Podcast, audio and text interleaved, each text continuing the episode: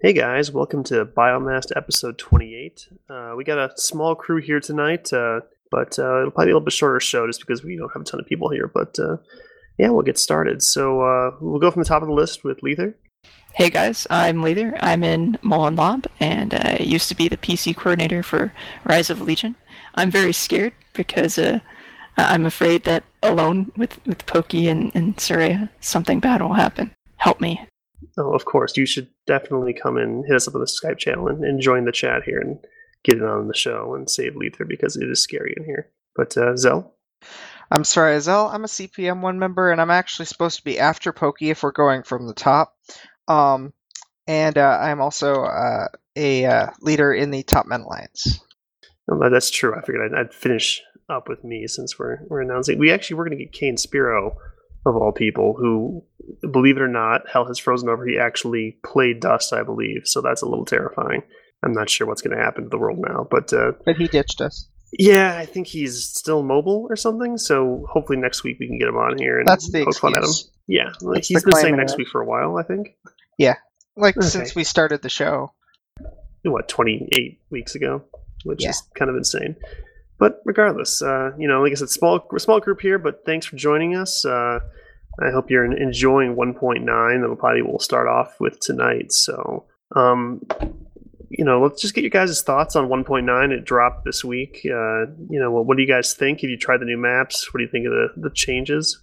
I haven't gotten a ton of time on the new maps yet. I like I haven't seen the actual new maps maps. I've been on the new um, socket a couple of times, and but I haven't I haven't been on that socket where the fighting was in that socket enough for me to really get the hang of navigating it yet. So I'm still learning. And uh, this train tracks map that people have spoken of, I have not yet seen it at all. That's actually the only map I've seen that's new is the train track one. It's it's really interesting. I didn't get to look around too much, but so it, you haven't seen the Caldari? Um, no, I haven't. Facility I, yet? Yeah, okay. it's been it's been a bitch because I've been playing a good deal, but I keep getting the same old maps. I'm like, come on, I'm like CCP, ramp up that well, spawn on those maps know, this, old, this, week. The old maps have some changes too. Yeah, some some minor stuff, but uh, yeah, I was really hoping to see the the new terrains in more detail and some of the new sockets because it sounds pretty cool. I like the the CQC. That's kind of my my preferred play style, so I was looking forward to that. But I just couldn't get them to pop up, unfortunately.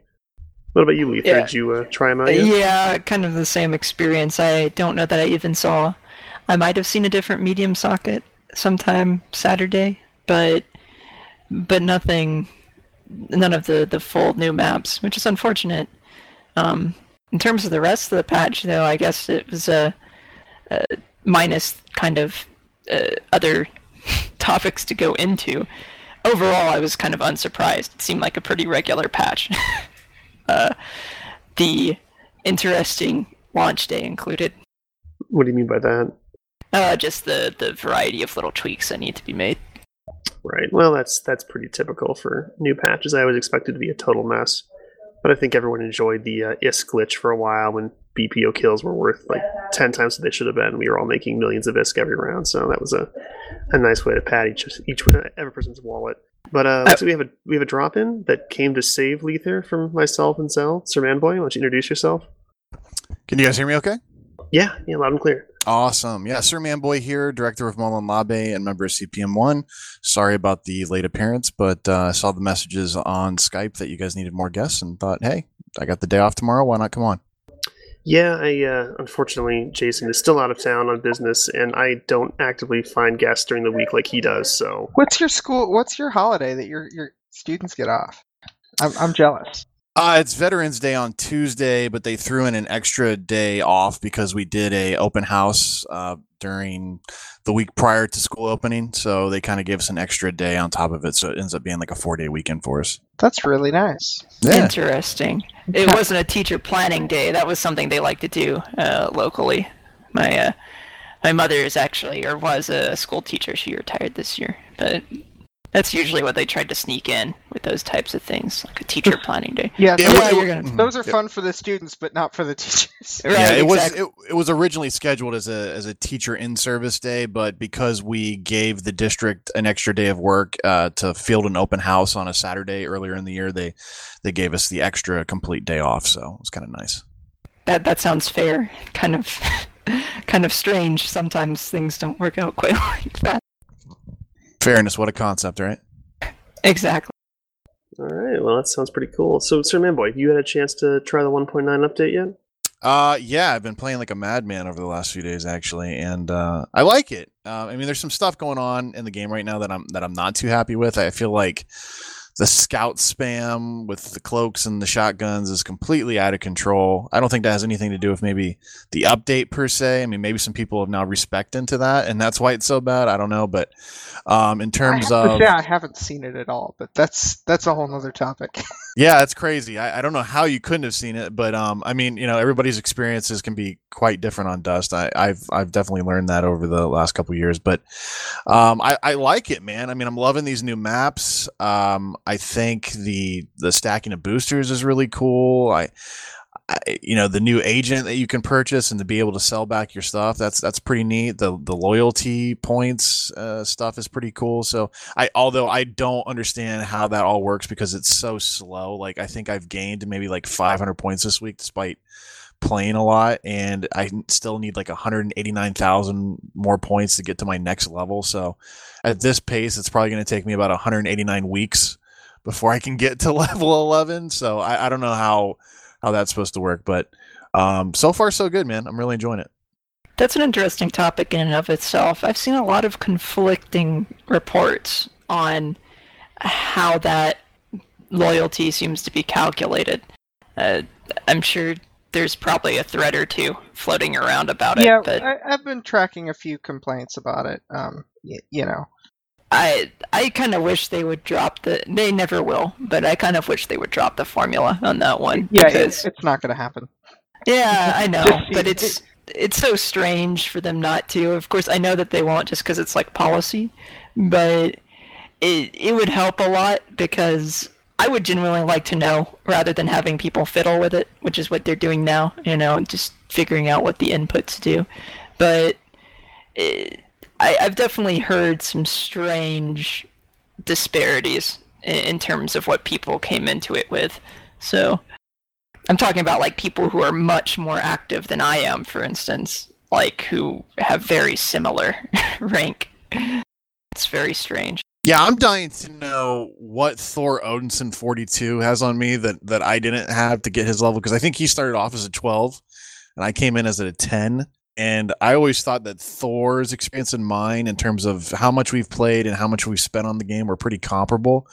But uh, he maybe he's not telling us the whole story. Maybe this man has spent a ridiculous amount of money and time on the game that, that we're not aware of because he's at 12 and there are not many 12s out there. I don't I don't know how many I've run into like less than 5. enough, most of the people I heard from on the forums seem to be tens. There seem to be a, a few 11s, one or two 12s, but uh, you know, most people I saw said they were eight. It were were 10. Yeah, I don't Yeah. I don't know how that works. Yeah, like so I'm seven, and that's not surprising. Okay, um, I, I haven't gotten as much time to play as I used to, starting about six months ago, maybe a little bit farther back. But I believe I was talking with uh, with Zarya, and she she plays like a mad woman, and she's like rank eight. I don't understand that. like Has she spent any money on the game at all? she has spent approximately the same amount. I think she said around 80 euros or something like that. Mm, okay.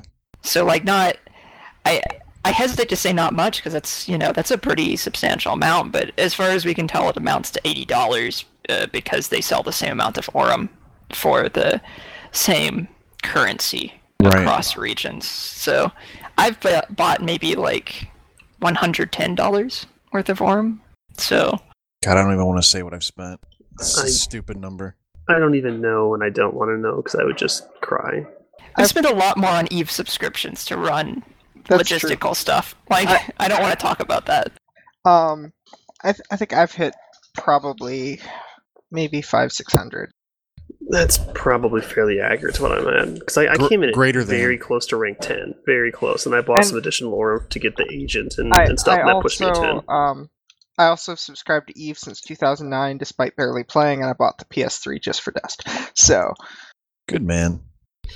Because I think uh, Cross was actually doing some initial calculations and trying to figure out how much purchasing Aurum actually adds to your your rank, and we found we found it is actually much lower than people seem to think. So I think there's a lot more going on with the formula than people quite realize in terms of activity and, and time of Yes. character life and whatnot. So, someone was saying that it was um uh like one one point for every two Aurum or something like that. yeah, that's it. what that's what we came out to. And since two Aurum is about one cent, so every cent you spend in the game is about one point. And considering how many points it takes to actually rank up, you can spend a lot of money on the game and not rank up from it. Right. Yeah, I mean, it's not that. It's not that just Aurum seems to be like from what I was I've been hearing. It's not like you can buy ranks super easily. It's just that like it, it's very strange these these differences between people. You know, like when like SMB is saying, a lot of people seem to have had similar dust experiences, but have larger gaps than than seem to make sense. I just love to know if they won't release a formula, like what the exact inputs are. Like they, they tried to elucidate that a little bit, but they were a little bit vague about it. I think in the dev blog. How does it scale? Like Lether, how many points away are you to your next level? You're at what, a seven now? Going to I an think eight? I'm close. I think I'm close to eight, but Okay. I did not look at it very hard. frankly, I didn't give a shit. Because it looks like, you know, I feel like I'm climbing like the world's tallest mountain or something. Like when I look at my points, because I to get to like level 11 is going to require so much game time. Like I almost wonder if like I'm to be able to do it this year. Like I don't even think I can. Uh, 189,000 points, given how fa- how slowly I'm accumulating the points. Uh, it doesn't look like that's going to be here anytime soon. Which I mean, maybe that's the intent, but I mean, holy cow! Well, I think it's good that it's it's kind of a lofty goal to reach, and that you really shouldn't cap out in a reasonable amount of time. I just wish they had made it a little more granular, so you actually felt like you were making progress rather than okay, well, I have to play for you know six months to rank up once. You know, it, instead of fifteen ranks, maybe did like hundred or something, and you just ranked up more often with you know closer benchmarks. But you know, that's just my personal perception of it Whatever. get more. Yeah, it, it doesn't matter. But let's let's move on. So, you know, the one one point nine is pretty cool. It's got its issues, you know, but the the new stuff is is certainly interesting. I just wish I could see some of the new maps, but again, I'm having a real hard time getting them to spawn. So maybe next week. But uh, yeah, I think that the hot topic for this week probably was the interview that. Uh, does anyone know how to pronounce his name? Because I'm going to botch it. Aman Hussein, I think it is. Yeah, I I think that's good. Okay, You could just call him this- Draxus Prime too. Okay. Well, he had an interview um, with CCP Rouge and CCP Rattati, and Rouge is obviously in charge of the Project Legion or the, the Project Legion project, um, and Rattati is, is leading up the the revamp on Dust and, and balancing and whatnot. So, um, do you guys just want to go through the, the- the most- the questions, or The most we saw, we've seen Rouge say since, uh, um, really ever possibly. I, I mean, you know, he, he was in the, the development update. He he wrote part of that as well. But you know, um, it, it was very interesting to see very very very clearly delineated Rouge talking. That it was. yeah, it and- was an interesting interview. I think Lether had some thoughts on that. Yeah, I have an unfortunate wealth of thoughts on the interview. I- It's a very. If you go through it, th- there's at least one or two Legion jabs, right? Um, at Rouge, kind of. The the first is obvious. Uh, It's asking about John Wick, and and Rouge just says, "Don't worry about it." It's mainly I'm looking at it now. It's mainly Dust's DNA coming out in this short clip, of course, which is an interesting comment in and of itself. Um, there's another one near the end where uh, where Draxus asks if they uh, have any more information for information starved mercs, which is kind of a a Legion jab because we're not exactly information starved explicitly on Dust, right? Um, and, and again, it kind of uh, downplays it not in the typical way, right?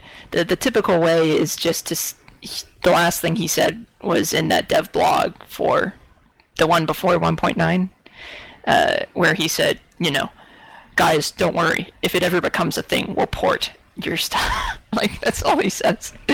Um, and then when you look at the other comments by both Rat and Rouge throughout this interview, there is an emphasis on dust, of course, but but also there, there's an interesting conflict out of one side of their mouth, they seem to be saying that they'd like to produce more content for Dust.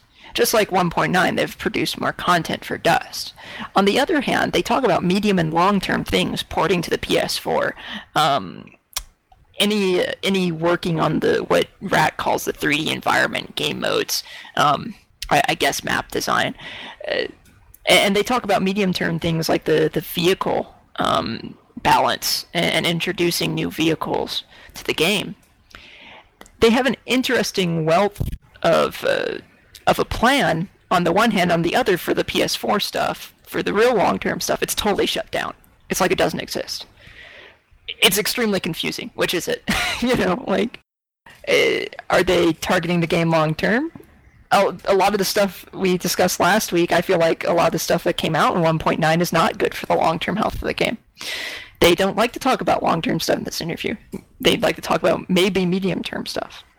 But on the other hand, um, the the way that Rouge shuts down about Legion is not the standard way. Um, well, yeah, and bear in mind for this interview, um, they were they kind of communicated outright before the end, like when they were um, when Draxus was taking questions on the forums, he he did specify that they were not going to be asking Legion questions on this interview. So I, am assuming that that was a, a CCP set guideline for the interview. And that's fair. You know, it even discounting uh, the the Legion stuff. What they're saying about Dust is very strange. Um, it, it seems contradictory to me. They seem to have short term and medium term plans, maybe, but no long term plans. But they still won't tell us shit about Legion, which is extremely disconcerting. So I want to give a quick shout out to Ahmad Hussein for asking Rattati and Rouge, will we get a team deploy? Because I'm starting to feel like I'm the village idiot that the only person that talks about that issue. So it was nice to actually see the interviewer bring that up and uh, at least confront them on that because that's always been something that's been near and dear to my heart. And it seems like when I talk about it these days, uh, people point fingers and laugh at me. so uh, that was that was nice. So thank you very much, Ahmad Hussein. It, I mean, that's another thing. That's an interesting point. They kind of seem a bit conciliatory uh, about uh, team deploy, which in the past we've heard is basically a technical impossibility. So, is it yeah. time to tell us what this 514 means? There was a time where a lot of people talked about it. And then I think the community's been so beaten down and, and, it's been told no so many times that there's the excitement for team deploy. While I still think it's there if it were presented to the community because it's always been something that they've said is just not going to happen or is is likely not going to happen that people just stopped talking about it as much. Not me, but you know, a lot of people. Well, uh, the one other when thing I say about talking this... about team deploy, all hope really is lost. well, one of the things that I think to to take away from this interview is their reluctance to, uh, like I mentioned before, there's a reluctance to to branch out into substantive changes beyond balancing and I mean 1.9 they the only thing that they added that wasn't something that was kind of money oriented. Not that being money oriented, I understand. We had this conversation last week, but there there was no real new game content, right? Most of it was tweaks, uh, a hookup for the uh, a few map stuff from assets that they previously had, um, and an ability to tweak the cloak. You know, like it's interesting to me because they kind of talk like that's all they'll ever do, is what this interview seems to say. Mm-hmm. But that I've probably talked more than enough. ah, okay. This is an unfortunate, uh, an unfortunate interjection. Yeah, like uh, the what do you guys think about about my saying that it's a contradictory things? Zell, I guess like within your parameters of not dying um, because of NDA. Do you have any comment on that? No comment. Um, no, I don't really. I mean, like, can you can you rephrase the question? Be a little bit more. Um... Uh, let's see. I wonder if I can say it like this. The impression I get from all of this is that perhaps the number of people who were let go recently, um, when when we had the kind of purge, right? When we lost uh, Saberwing and Attorney. Um, the purge. Yeah, like, 24 hours. All all crimes are forgiven. No, okay, continue. Sorry. um, you know, when that happened, uh, of course we weren't told the the other people who were let go, and I I was that's always an interesting thing, right? Uh, knowing how much manpower CCP has at their disposal for Dust is a really big, big number for trying to approximate what they're actually able to do. They gave a number after FanFest. There was a, an interview, I think Atley uh, gave 60 developers. Um, but but then they let go more people. I'm almost getting the impression now I could very much see as plausible the situation where CCP have almost entirely iced Legion. There's maybe like five, ten people working on Legion at most. And then they barely have enough resources. You know, they let go maybe, if they even let go 10 people out of that 60 man crew, right? So they're down to 50. And, and then they put 5 to 10 people on Legion. That's like 40 left for whatever else they're doing. I almost get the impression that they could be trying to milk the last drop out of dust. you know, they, they made a lot of money changes. And again, not not to lump people for making money, but a lot well, of the changes were money oriented. Uh, so first and foremost, I guess I would I, I would state that uh, um, the CPM are not um, privy to staffing in in the vast majority of cases. Um, I, I couldn't tell you um, how many because I don't know. Um, my understanding, though, um, was that you know a lot of the, the layoffs and stuff that CCP did that were were announced along with the, the financials and whatnot. Um, I, I I think it was more um, Atlanta and not not Shanghai, but um, it, it, with regards to the, the financing thing, I, my my personal view is that CCP has never really done uh, the financing well for Dust. Um, I, I think that they're they're probably selling things that are more appealing now. Um, I hope I hope they're more appealing than than you know previous uh, ways that they've done it. And the the most I really can say is that um, you know money that Dust makes is going to help Dust. You know, that's that's where where that the the money isn't like getting funded to, to, to for Legion or anything like that. It's it's Dust development. Uh, I think that's an interesting insight, right? So like, and it doesn't really contradict. I, I have this theory that I keep on spinning, and I'm starting to think that Legion is iced during a hypersleep. It's barely working, right? Like they're barely developing it, and that they're they're trying to get this extra money out of Dust, however they can, which makes sense, right? And uh, they they're kind of trying to salvage what they can out of Dust, and everyone's waited with waiting with bated breath to see if Valkyrie actually hits it. At which point they might revive some amount of this stuff. That's kind of uh, a guess, and this this interview reinforces that because of the the schizophrenia. It, it all the way know. down I, to. I think you're reading too much into it, but I can't really blame you because I, I CCP just provides so little to go on with regards to Legion. Well, uh, Pokey, are you working? Yeah, I'm, I'm working. Sorry, I had a mic issue before, so I had Lether thankfully stalled for me.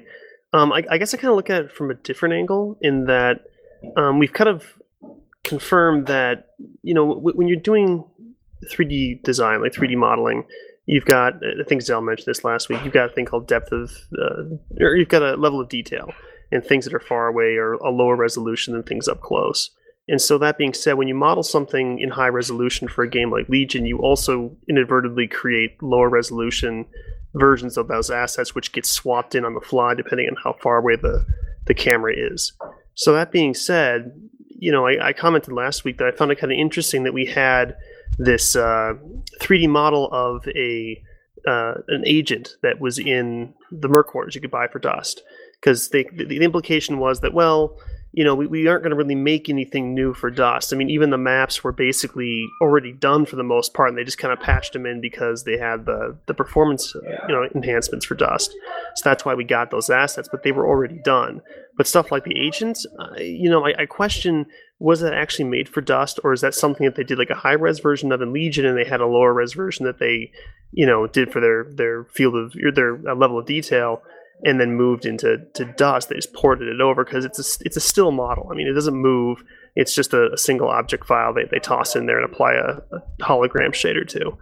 And so what I'm wondering is is that you know I, have kind of talked about how they they're kind of walking this fine line between well it's not a real project so don't expect much out of it but at the same time they want you to go but it might be so you should remain energized about it and excited and keep playing our game and and not go elsewhere and so I almost kind of wonder um, if they are indeed working on Legion in, in full force, but they just don't want to tell anybody about it because that sets up expectations of when are we going to get it, what's in the game. You know, people start pushing for beta dates, they start throwing a, a, a news media hype, it goes crazy. And I think that CCP might want to just work quietly, get a solid core product ready to go, and then go, all right, guys, here's what we got. This is now our official project. You know, let's let's start beta testing whatever. But in the meantime, they've got these assets that they're making, and there are you know lower resolution versions of them that they're thinking, well, you know, maybe we could port this over to Dust. So when you say they talk about short and midterm goals, that's probably because that kind of you know shows the lifetime of Dust. Because once Legion becomes a thing, if it becomes a thing, I mean, the obvious conclusion is that Dust would end and be ported over to Legion. So, in terms of long term, Dust probably won't exist because if Legion happens, you know, officially in that capacity, then we all move over, Dust ends, and now we're all on Legion. So, in terms of long term, you're right. There isn't anything because the the the idea, at least for their schedule, is that we're going to be done with Dust by then. So, they're giving us you know all of these customization BPO things keep people interested. You know, let's all work on the balance in, in Dust, and we can you know that that can work over to Legion. And if we can, you know, we'll take Legion assets and, and toss them into Dust to kind of give you you know racial tanks and, and variety and, and, and whatnot. So in that regard, I, am a little more. Did you say variety? Did I? Did I? I don't know. You said variety. It was okay. very strange. It's late. I'm sorry. Um, but yeah, so it, it, I take a different approach that I, I, perhaps a little more optimistic that Legion actually is happening and they aren't just you know doing a money grab for for Dust and that what's really happening is they're keeping Dust self sufficient by you know selling stuff, which is good. You know, like like Zell said, money sold or money uh, produced from Dust goes back into Dust because I mean, as long as the game remains self sufficient, CCP has little reason to stop working on it because they aren't losing money. You know, they aren't there's no cost to them. It's just existing on its own. So I mean, that's a good thing. So I mean, yes, there's changes to update the money, but I think as long as Dust can survive on its own long enough to get to that transition point, I think we're in good shape.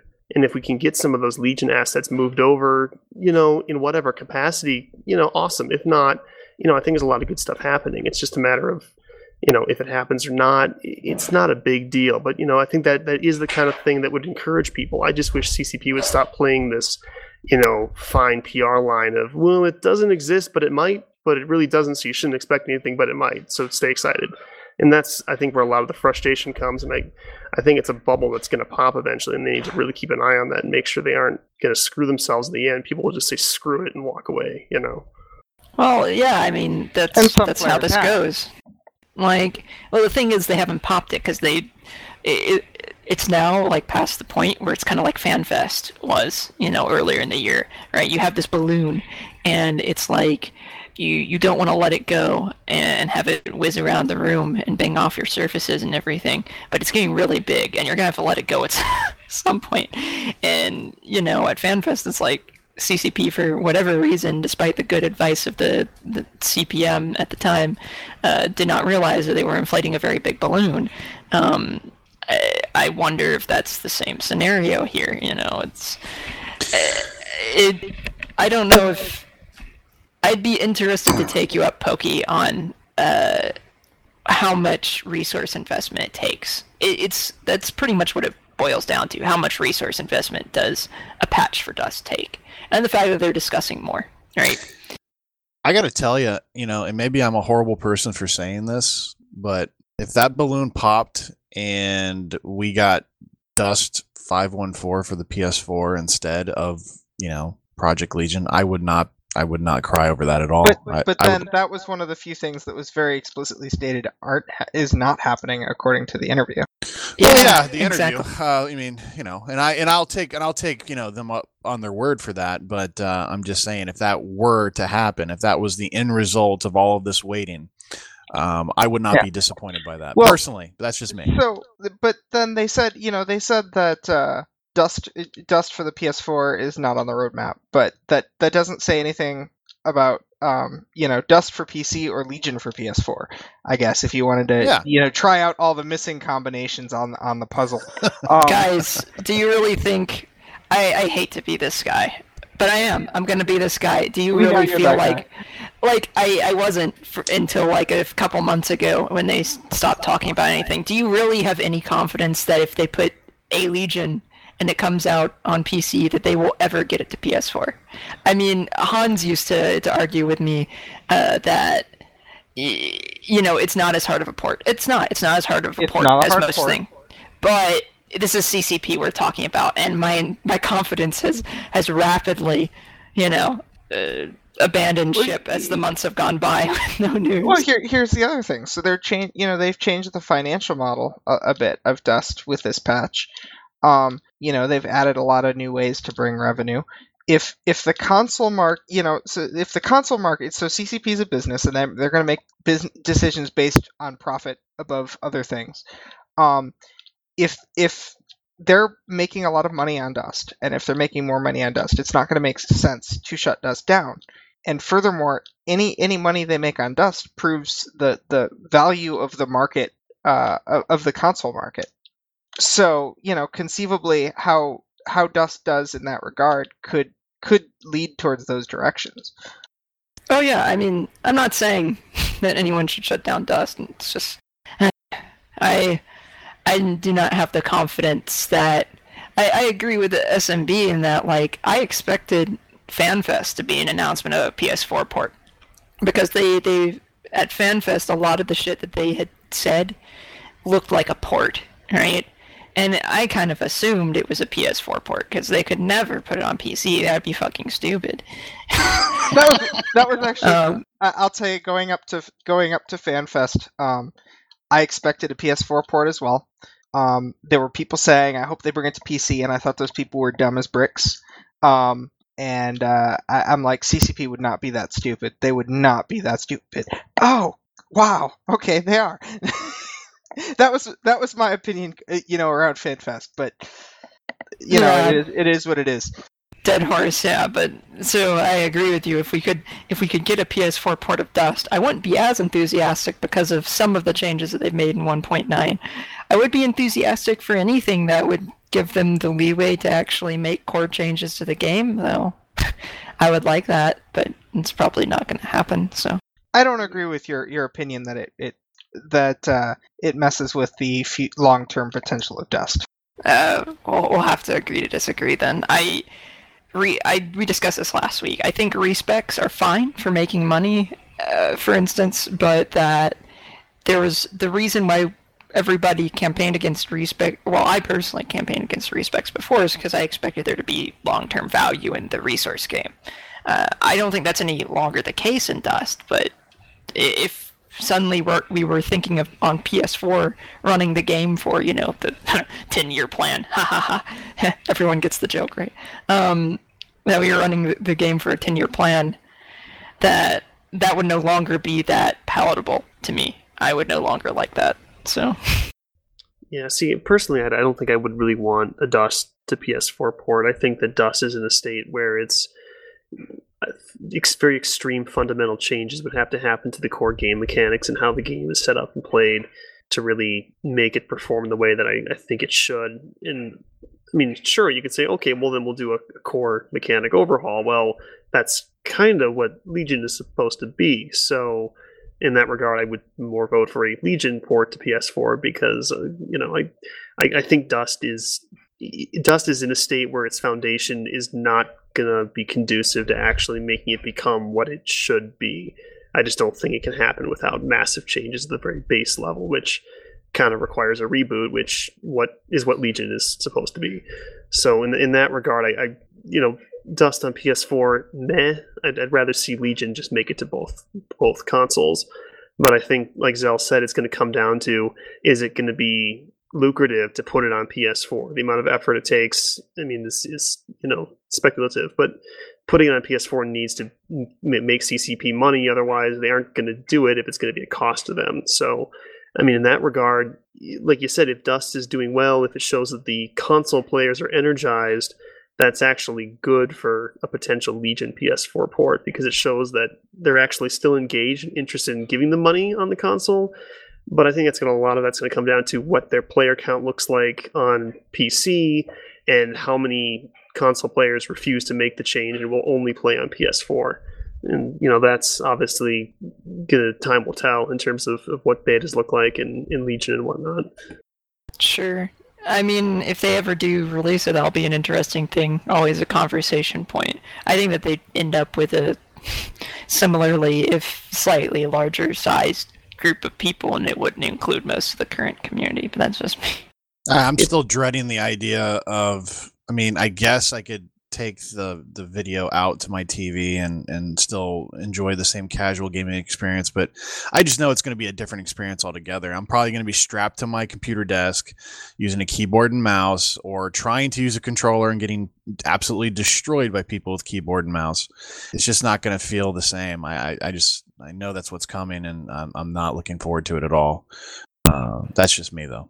Yeah, I mean, I've had this conversation with people, um, and it's a bit of a dead horse, but uh, a lot of the people, you know, I'm I'm a dweeb, so I have a computer that can run games, but that's not, you know, that's just a different part of my life altogether. The fact that I have that.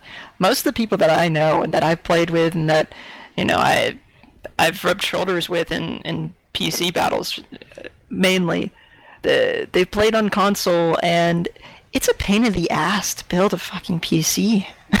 like yeah, for people, that bad. Look, it's not that bad for you or me because we're both dweebs. Okay, no, like, it's not that bad at all. You can buy you can buy a six hundred dollar PC; it'll do fine.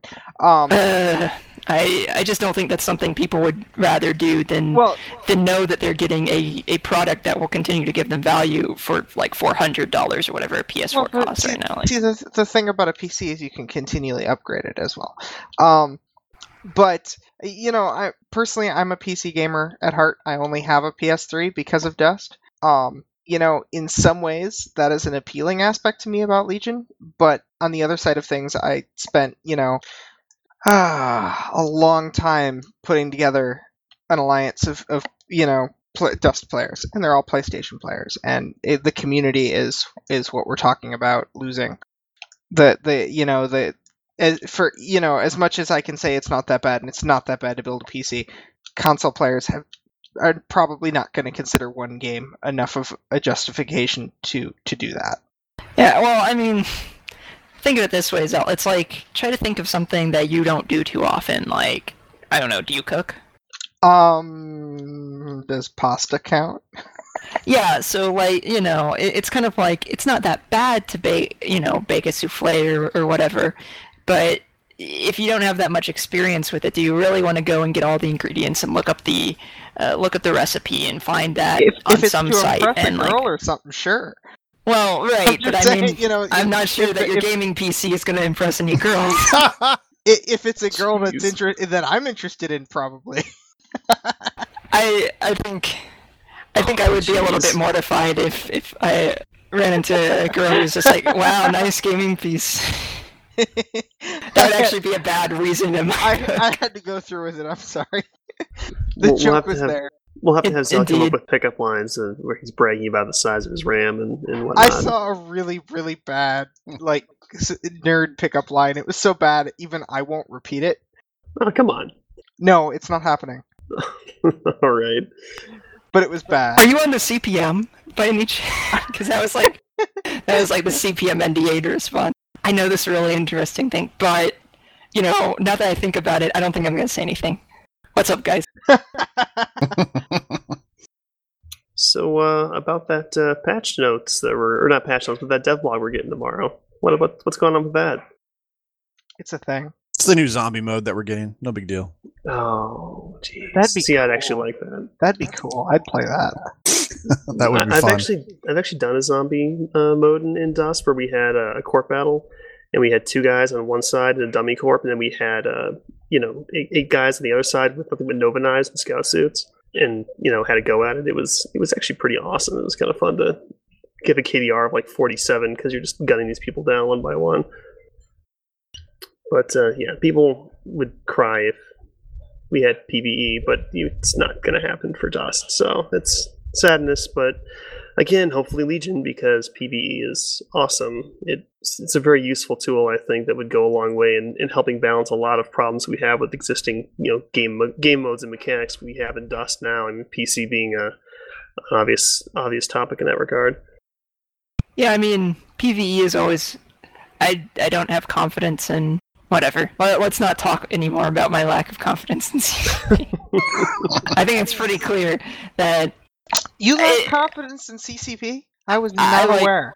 Yeah, I mean, the the question is what I what do I think they could really pull off? If I heard Legion news, I I think that the what Pokey was describing and having a, a full kind of reboot of the game is something that CCP could pull off, but there there are certain things within that context that I don't think they can. We PVE, cue the is one of we can queue up the Eve 2.0 discussion right here. not again. We'll be here for three hours.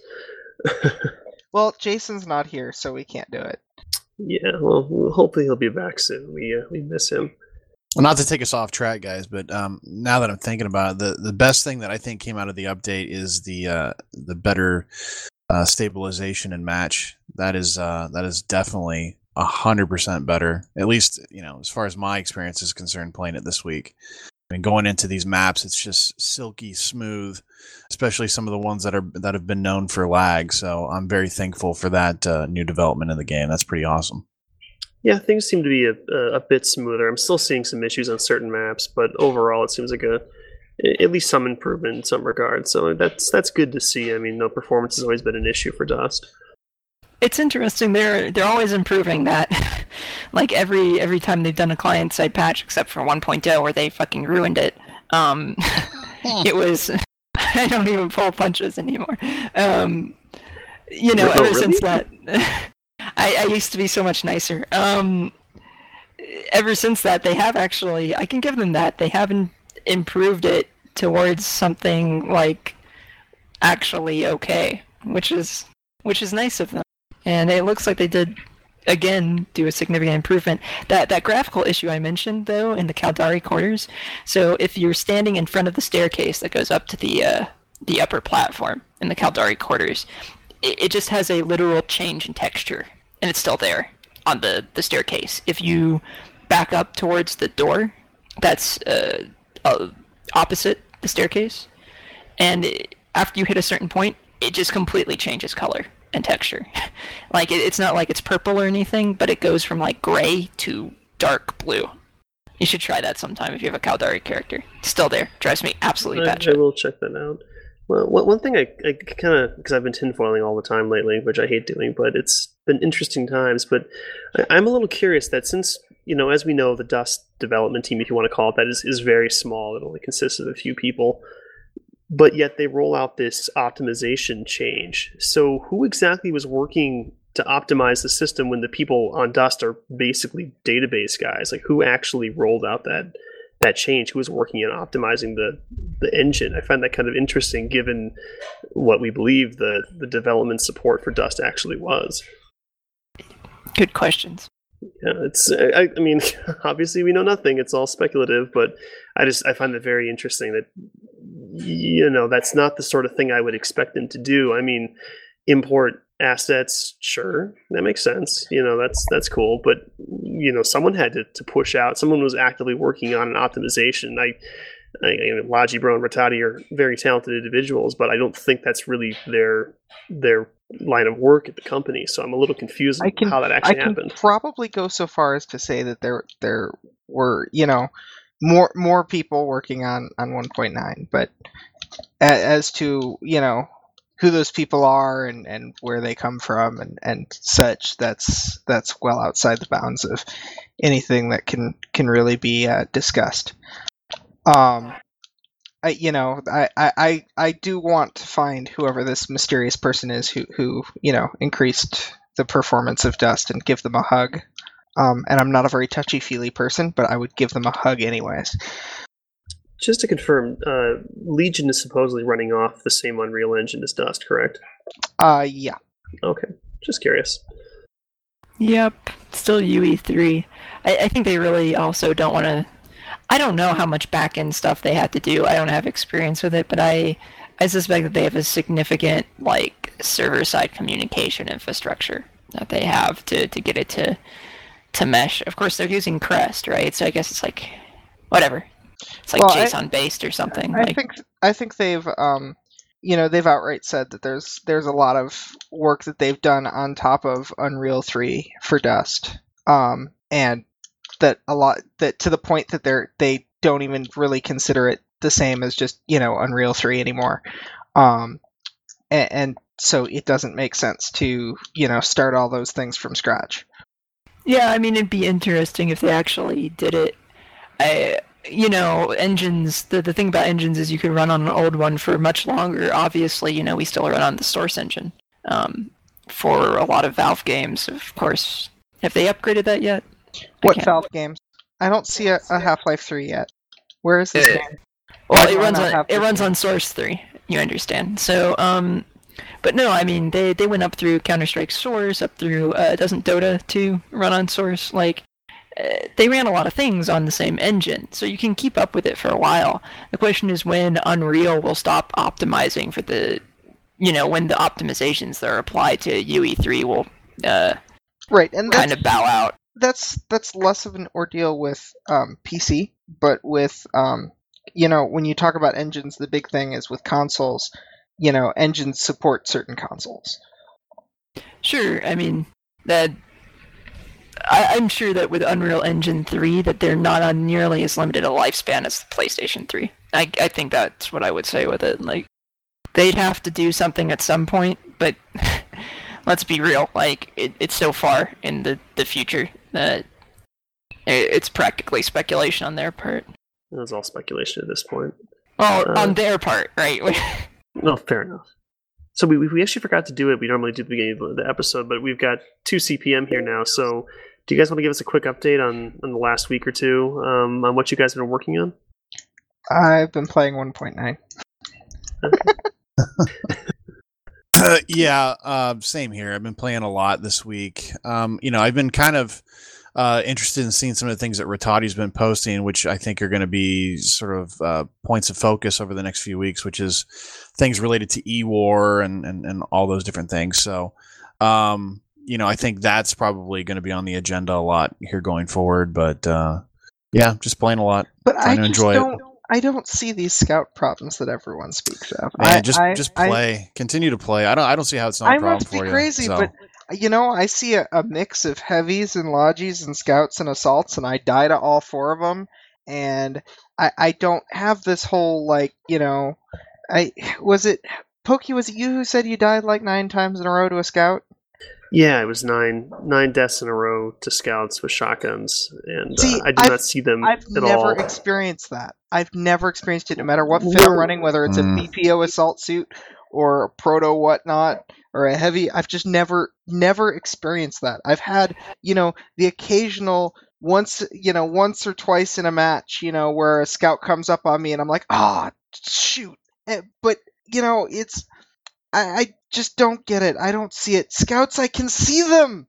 They're not that well hidden. Well, th- these I- were all I my know. back, but I mean, to be fair, the, the nine deaths in a row is not the norm. That was just a I get An heavies instance shoved up, shoved up my back too, though. So you know, well, I'm, I'm a commando. I can deal with the heavies, but no, this, this is just one instance where it was nine scouts in a row, and most of them was it, most of the times it was a different guy each time, and I just said screw it and I rage quit, which is not like me, but it was just a very frustrating experience, and I can I can see where a lot of the frustration is coming from. I mean, I'm I'm kind of the middle ground between you and a lot of the community, where I sometimes it's an issue, sometimes it's not so much an issue. But I, I can definitely see why people are getting frustrated because there are a lot of scouts and there are a lot of heavies. and I think that they really kind of want to push it to make it more even in what kind of roles are being used, and that's obviously not the case right now. Yeah, the heavies don't bother me nearly as much because, you know, I think if you're cautious and you stay at range, I mean, you can you can kind of mitigate that problem to a large extent. But I just feel like the scouts and with the shotguns and the cloaks and their incredible dampening, the fact that they can just pop out of nowhere and just take you out in just a half a second, man, it just it's not a very satisfying way to go down. I mean, I feel like in a lot of cases where I get into a good fight, like if I die, you know, like I feel good about it. Like, oh, you know, I tried my best. I was facing my enemy. They were shooting at me. I was shooting at them, you know. But with the scouts, it just feels like somebody just like literally took a dump in your cereal, man. I mean, they just come out of nowhere and they just ruin you. And for me, as someone who runs these incredibly um, expensive support fits, like to play like conservative and try to stay out of like danger, it's impossible with scouts because they they are danger. I mean, they'll just come around and they'll button hook you and from behind blast you twice with a shotgun, and there you've lost two hundred thousand ISK. I mean, it's it's just horrible, man. And I, I, feel like they've really come out in larger numbers since the update. I don't know what what what there is to that, but uh, I, I feel like the, the problem is, is has been worse this week than it has been even in prior weeks. So. I've had a very, very similar experience with both heavies and, and scouts. I can't, I haven't killed very many heavies uh, in the last month. Uh, not many heavies have killed me in the last month. I, I've been running this kind of bouncy Caldari assault, and it's like I never get close enough to let heavies actually kill me, but I can never do enough damage before they react to actually kill them. But that's, you know, that's kind of an interesting tidbit. The the thing that I really don't like about combat cloaks, I don't like about combat cloaks in particular. It's not that the scout class is really that, bro. It's just combat cloaks. It's very binary. Okay, like, and I, I'll say this about other mechanics that were very binary. Uh, remote explosives, way back in the beta, were, were like this too when they were broken for the E3 patch, was it? Um, and what happens is you're you're either shot in the back and you die, and there's really not much you can do about it. You probably didn't see the guy. Uh, he probably, you know, approached from a line that he didn't shimmer on your screen right?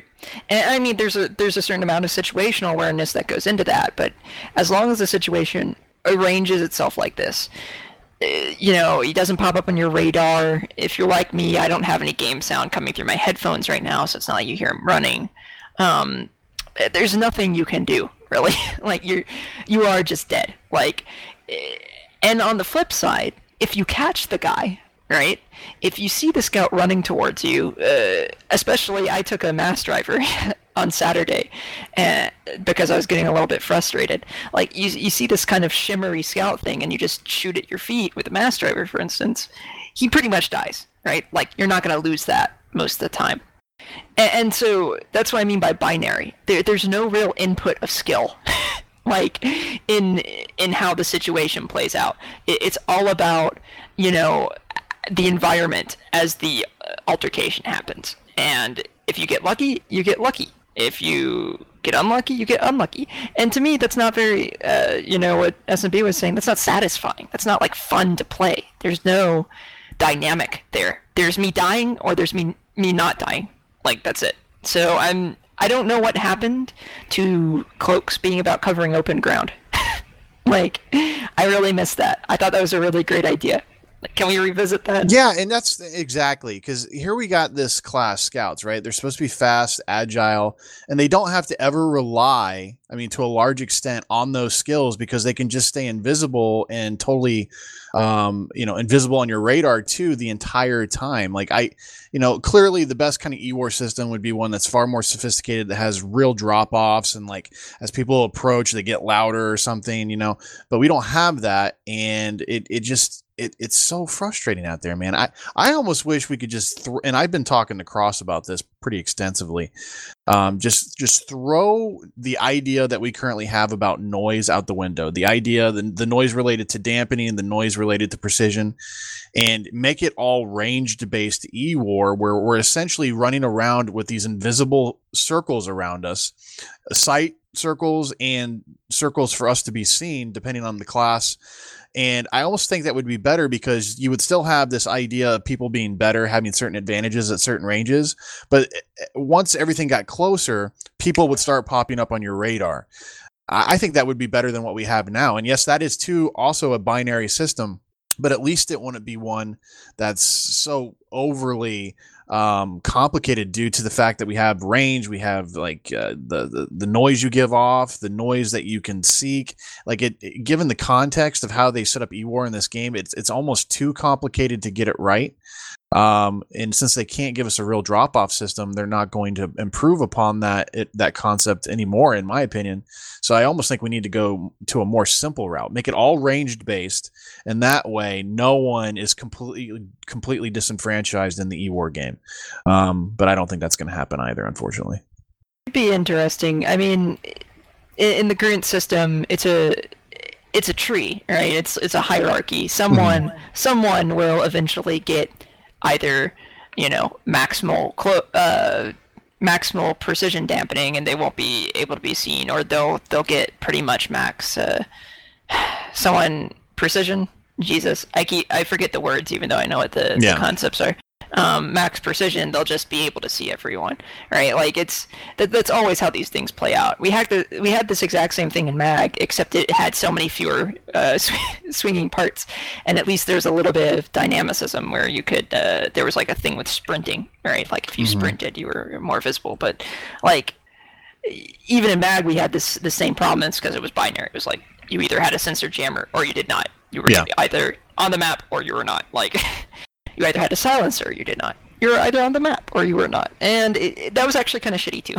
so, yeah, I mean, I just, just, insulted Mag. Take note. Oh yeah, dude, I love Mag. I, you, yeah. No, I, I'm I'm like a, an unfortunate Mag apologist. So take note that you know there are many things that Mag got wrong. That was one of them. Yeah. Well, the thing is too, we've got like all these different starting points depending on class in terms of what noise you give off and like what level of noise like you see, and you've got that going on. You've got the mods, you've got the skills, you've got the ranges. Like it's just so much that I think it's it's too much. And if we just got it down to range, and uh, you know did it that way it would be more fair because yeah your scouts would still be better from the standpoint where they could see you from farther away and you wouldn't be able to see them until they got close but at least you would see them at some point.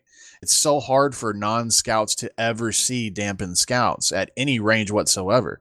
So they have absolute invisibility most of the time which i think is a really sort of unfair system um, you know, in a perfect system, like I said, where there were where there is drop offs and where your decibel level changes as you get closer to people and things like that. Like eventually, uh, you know, in a fair system, you would see people pop up on your radar once they got within ten meters or five meters of you. Uh, but since we can't do that, these scouts just run around with impunity, um, with absolute invisibility, and they just come up from behind you and blast you a couple times with a shotgun, and there goes your your suit. And a lot of times they're running the cheapest fits possible and they're they're still incredibly effective. So well, I don't know. And not to not to lump people for doing what works. oh, sure, absolutely, like, I get it. Uh, I get it. You know, it it's a very but at Soraya, I just don't know how you've avoided this. Like, I, I don't think I've played as much as you do anymore. And like, I, I don't. Ex- I just do you play ambush? It. Um, yeah, I I queue up for everything. Uh, have you done like a solo ambush? Like try try some solo ambush and see. If I you never bump into do it, maybe. a squad. Oh well, I, I almost you, never. You have to be the the luckiest motherfucker in the world then, because I I had when I got on uh, for 1.9, I got like I got into some matches and most of my de- deaths were getting blapped in the back by someone with a, a scout suit.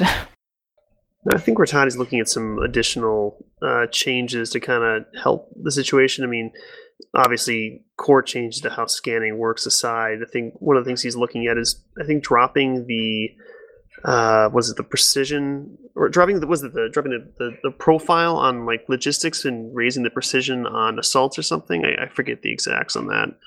Did you guys happen to see that post? I didn't. But is it is it such that you'd still have to sacrifice it, it becomes an interesting conundrum when you start asking like okay so you've raised the precision enough that if i sacrifice a high slot or is it a low slot for precision enhancer? Like then you can get up over it. It's not that that's not an interesting balance proposition. It's that that most people won't do it because nobody fucking thinks about about putting uh, precision enhancers in their slots. I, I think his train of thought was more so that um, an assault or an assault with a dampener or, or, whatever he exactly said, but one E-War module would be able to either dodge or detect lazy scouts, I think as he put it, basically scouts that aren't really running true E-War. They're actually just doing like brick tank scouts with maxed out, you know, bonuses, which can get you some, some decent dampening there. But I think just so you, at least unless the scout is actually dedicated to making themselves invisible, you can pick up on the ones that don't have much investment. I think that's what he was getting at. I, I didn't read too much into it, so I, I, need to check on that. That's what I was reading. It it could be helpful, you know. He doesn't have much to work with, unfortunately. Yeah, and I think he's still working within the paradigm that we have now. You know, I mean, I th- I almost think we're just better off scrapping some of the stuff that we have in place right now because I think it's it's creating too much confusion, and unless they're going to put a lot of development into you know making E-War more nuanced, I don't know how you're going to do it with you know just precision and dampening and range. Like it's, I don't think there's going to be a perfect way to get that right, um, because you're still going to have people that are just invisible at all times, and I just think that that's crazy personally. Yeah, I think the fall off concept is is really eloquent. I, that's like it makes so much sense in my head that I just I really love the idea that you're invisible until you get within a certain range and then your profile is now or rather your your dampening is, is less effective at close range because their precision is more uh, tight at close range the seals show up so in that regard dampening is really just a matter of how close can i get before they see me and i think that's a lot more reasonable than they will never see me regardless of where i am or how close i am i think that's the binary is as we've stated over and over is is completely broken so, I, unfortunately, I think I agree with you that we probably won't actually get a fundamental change like that, which is unfortunate because I think a fall off system really is ideal, and I hope that you know in future development we can see something more like that. Yep. I think he was also looking at uh, ways to kind of combat the the brick tank scout. I think one of which was uh, shield extenders raise profile, which is um, for the e flares out there, they, they know that's shield mods typically will make your profile higher, which in Eve makes you easier to scan and also hit. Um, another one that was kind of interesting, I, I, briefly glanced at it. He was saying that, uh, just as an idea, this isn't by any means a, a, plan, just a concept he was batting around, that adding uh, armor plates would impact your strafe more so than your forward momentum. So it would basically mean that it would reduce your, your forward speed by a percentage, but your, your strafing by a greater percentage to make it so sure you can brick tank, but you can't dodge bullets, you know, at close range because these armor plates are slowing you down. So that's that's something that's really interesting. Because I know the the armor brick tank scout is a, a big complaint for a lot of players. Uh, I'm always, as much as I'm on the pain train right now, I don't know that I like. I usually don't like things that interfere with people's movement or ability to move their weapon, or or mechanics uh, in FPS games. That's just that, that's actually apparently more opinionated than I realized. But when you look at a game like fuck, I hate COD. So um, you, you look at uh, you look at like Destiny, right? dun dun dun, the D word. You look at something like Destiny, and the thing is, like, none of the guns are slower to aim. I think. Am I right in saying that? I haven't played enough to be 100% certain, but in terms of like, um, they are actually. The Are scope they? can the scope can modify how quickly you can scope in, depending on what kind of scope it is, and different perks can make the gun have a slower rotation while you're aiming. Now, when you're not aiming, I think movement is always the same, but when you're actually looking down the sight, it can modify how quickly you can turn. Interesting. Well then, I guess that's my argument out the window. Well, that, that's actually a mechanic that I rather like in Destiny. Then I think it's something that could definitely be mirrored in Dust to kind of help deal with some of the CQC uh, use of weapons that are more designed for long range is toning down their rotation speed while aiming down the sight and and whatnot. But yeah, and I, I agree with you that I don't typically like mechanics that hinder movement in terms of at least rotation. Like the old mechanic where heavies would rotate extremely slowly. It made even going around a corner like suicide because you had to slow down so much just to you know turn right. So I, I agree with that. I mean, aiming is a totally different topic, but I think in terms of strafing, um, typically you aren't strafing when you're moving around. You're usually rotating and, and moving forward because you're sprinting. Typically, you're actually moving. So I don't have so much an issue with that. I think he also said that this effect would um, affect scouts more than like a medium or a heavy suit to, to kind of tone down on the, the bouncing around that scouts often do when they they're caught in a head-on engagement. So, with all the, the emphasis of this apparently being a little bit more personal than it is uh, displayed by at least other games, because I, I, thought uh, maybe Destiny would help me out on this, but apparently not. Even stuff like one of the things I've loved in video games is like having a freedom of movement, right? Um, like feeling like what I do is really responsive. Um, even though it's a different genre, I think of StarCraft 2, where you know the units have different uh, move speeds, right? But like the actual interface itself, it just like you know you click shit and it it always responds. It feels like you're doing everything in the right order as long as you're pressing the right buttons. It it's like it's fun just to spam shit in StarCraft 2. In fact, I did a lot of that. I was very spammy because it was a lot of fun. Now, okay, di- different genre. I kind of think of of other balancing things that have been thrown around and things that have happened, like increasing charge up time on the rail rifle. Like, you know, whether you think there's a problem here and or there with something like the rail rifle specifically, right? I don't like things like increasing charge time that much. I think the charge time was interesting because I think it was a good mechanic to prevent people from uh, tap firing. Right, that made perfect sense. But when you start increasing that, again, it like hinders responsiveness, and it, it there's there's zero argument to be made. It will always there will almost always be some sort of balance niche that can be fixed by one of these types of changes.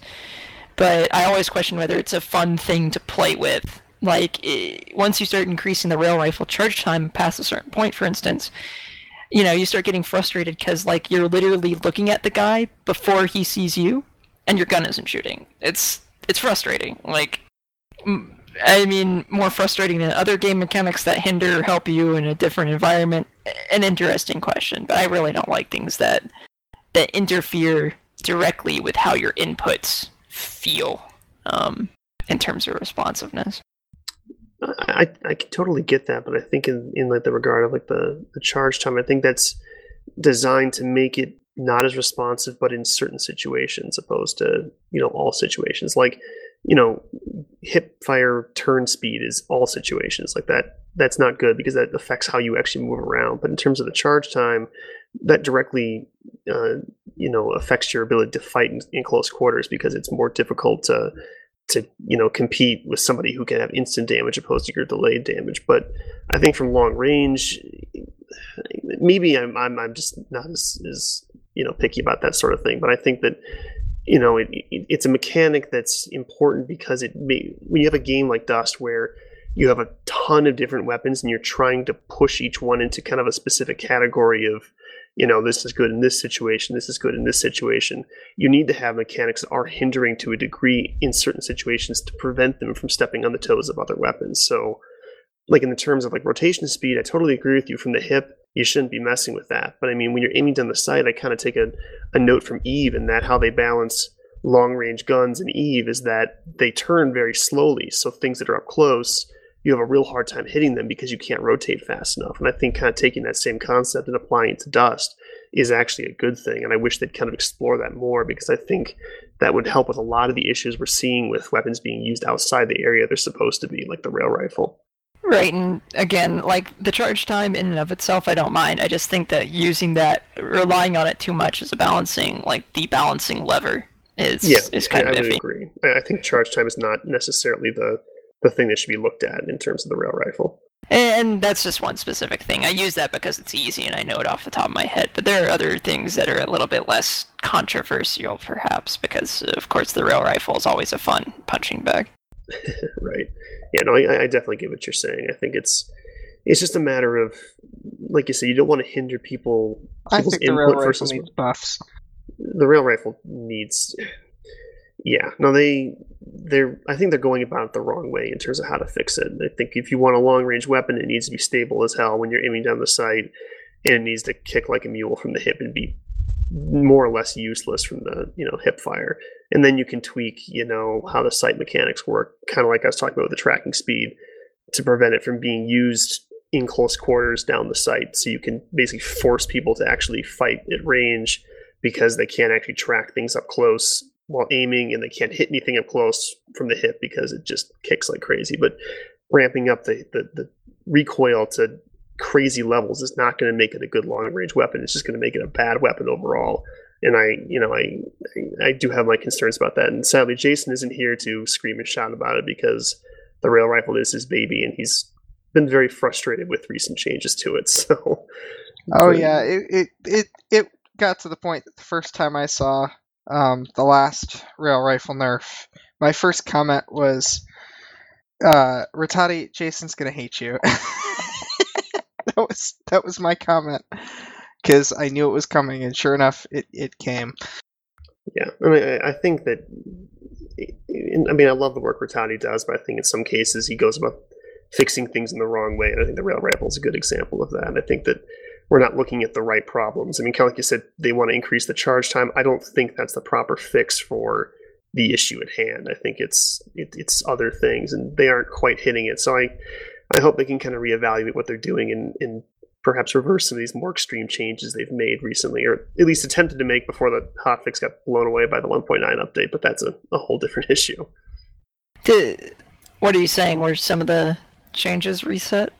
I think all of them were, unless really? I'm mistaken. I should have kept on that. I, I heard that the armor repair went away, the intrinsic armor repair, which is very It was disappointing. that that entire fix was um, not carried through with the patch. Basically, you know, they had that the hot fix was was one branch of code, and that the patch was another branch of code, and they didn't get merged properly before deployment or something like that. You know, No, I know they're kind of revisiting some of the changes they made in that hotfix. I know the the rail rifle recoil was one of them that they're thinking about toning down a little bit because it was a rather extreme change. So I mean, there's probably some additional work going into that hotfix. yeah, there were there were a couple extra things in general. I think they were talking Mhm. about. Um, you know, it's well, you know, if they're going to be doing it anyways, um, you know, might as well right. revisit lessons learned. Do we have any sort of timeline on when we might see that reimplementation of that hotfix? I do not know.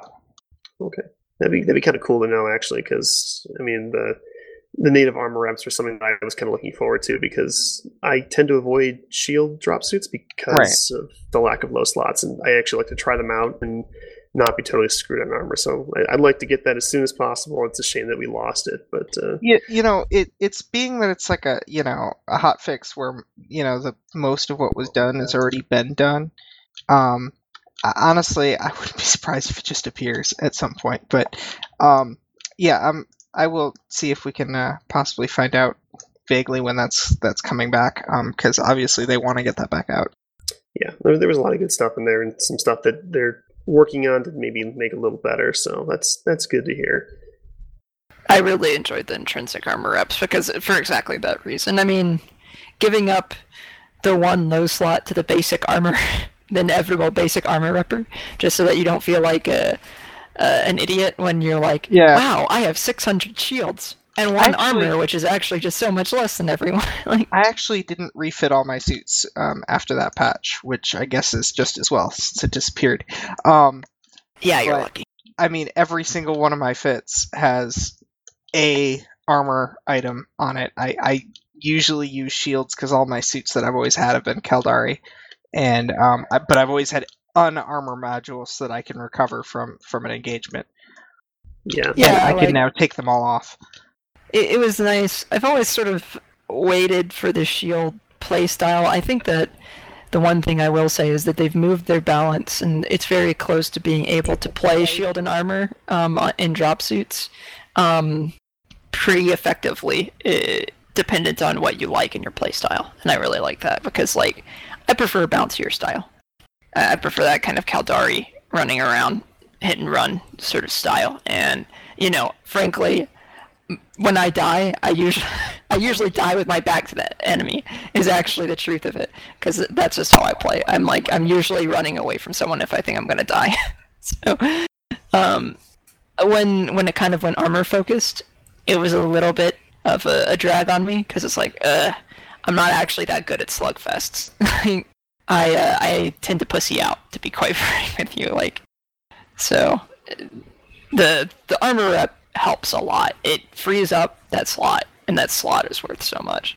Well, especially when uh, shield regulators, which are really an extremely important part of, of shield tanks, um, are a low slot. And if you only have one low slot and it's taken up by an armor mod, it you're, you're kind of throwing away a, a rather important part of your tanking style, which is not good.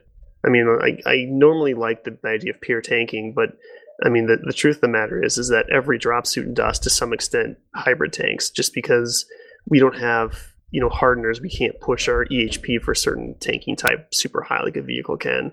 So I mean, at any given engagement, a, a shield or armor tank is is going to assume that it's going to be using you know probably both of its armor, both of its HP types at, at some point. So to have no sort of armor reps built in for shield tanks is is really kind of problematic because their low slots are lacking. And since they need them for you know regulators and, and other things uh, it's it's almost necessary that they have some sort of armor rep even if it's very small just to kind of compensate for for that lack of, of fitting capacity and, and the fact that they are hybrid tanks to an extent.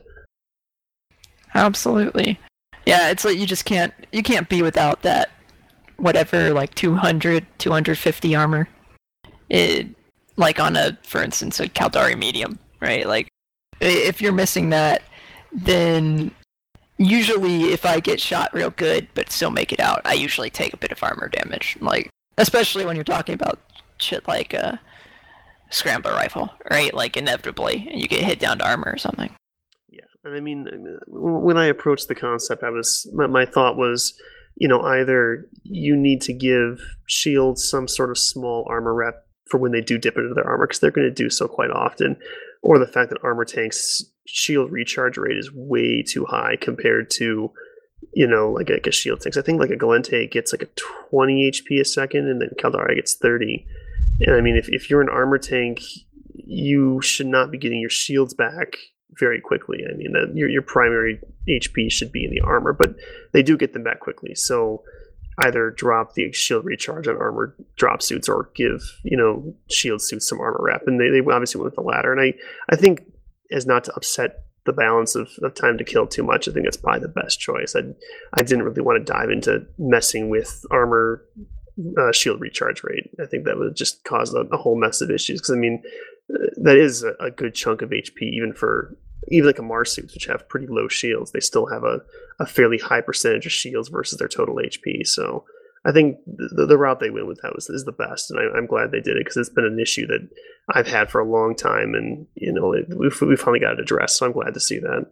Yeah, it's it's just not much, right? It doesn't take much. I get like 2.5 HP per second. It's like it's nothing, right? You'd still have to camp in a corner forever to get it all back, but you can run away. Your shields come back pretty fast, and you can be you can say, okay, I'm not going to be in combat for a while, um, and continue maneuvering, and it eventually comes back to a, a reasonable point. Well, especially with how much armor reps you can get on a, an actual suit now. I mean, Gallente suits typically run like 30 armor a second. So if you give a shield tank one, two, even three HP a second, that's so inconsequential compared to you know what an armor tank would normally have. I mean, I think with the final iteration of the hotfix, I don't think any shield tank got more reps than a militia armor repair.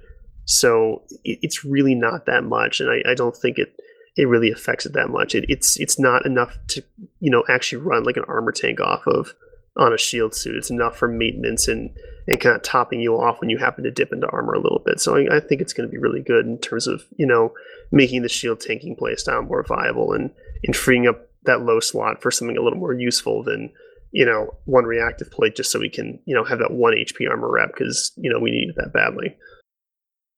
So, was there anything else you guys wanted to go over? We're kind of getting late here. Any other topics you want to hit on before we uh, do shoutouts?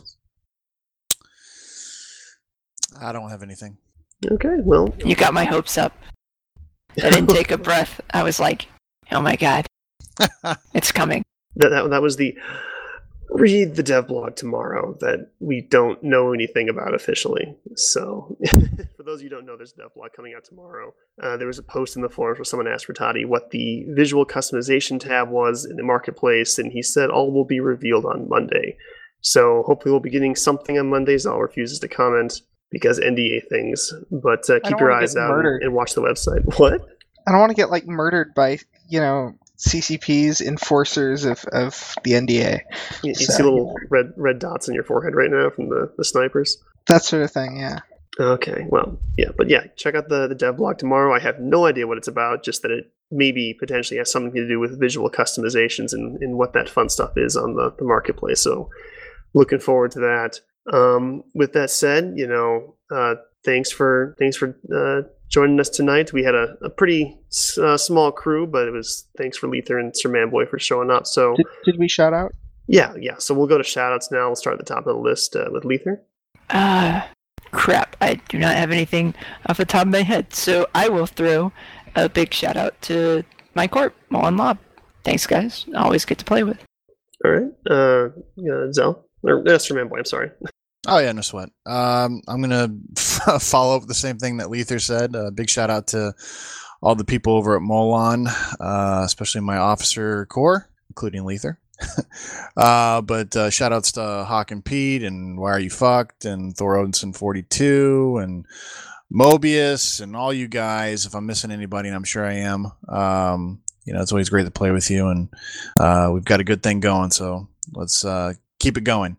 And uh, shout out to Jay. Get your ass back on the show, dude. Um, but uh, yeah, that's it. Yeah, he does a much better job than I do. So we would like to get him back as soon as possible once he finishes his business. Uh, Zell? Uh, I'm going to give my shout out to Kane Sparrow for ditching us for like the 18th time. we'll get him eventually. Kane! I'll give my shout out to uh, Draxus Prime for uh, putting together that pretty cool and very interesting interview with CCP Rattati and CCP Rouge. It's uh, it's good to see some communication, even if the Rouge side was a little uh, ambiguous and, and lacking. But uh, it was good to actually see them interacting with the players on some level and, and getting that out there for people to see. So, uh, many props to you, dude. You know, thanks for doing that for us. Uh, good to see that the uh, community and the, the, the community run press is, is actually actively pursuing stuff like that because we are uh, attention starved, particularly for Legion. Even uh, though we're getting some good stuff done in Dust, it would be good to see what's going on with the future of the, the franchise. So, with that, guys, thanks for for joining us tonight. Uh, we had some good discussion, and uh, we will see you next week. So, this is the Biomass Crew signing off.